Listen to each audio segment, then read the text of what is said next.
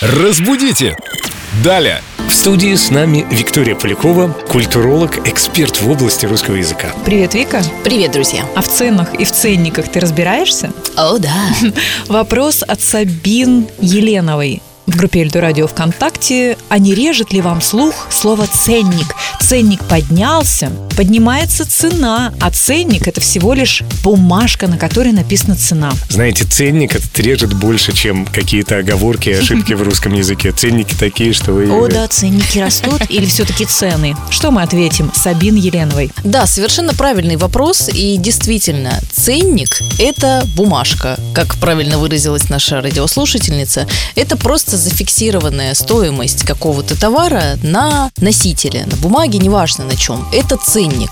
А цена – это уже стоимость товара, которую вы должны будете за него заплатить. Поэтому ценник вырасти не может. Он может только куда-то потеряться с полки. Если только он не размок, например, упав в воду и стал таким большим.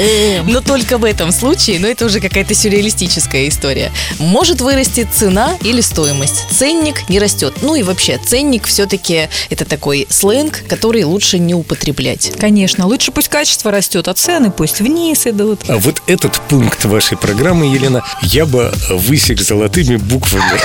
Везде, где мы видим ценники. Вообще-то мне тоже это слово режет слух. Ну да, да, есть. у него. Такое себе. Спасибо, Вика, за ответ. Ждем тебя снова. Спасибо за ваши вопросы.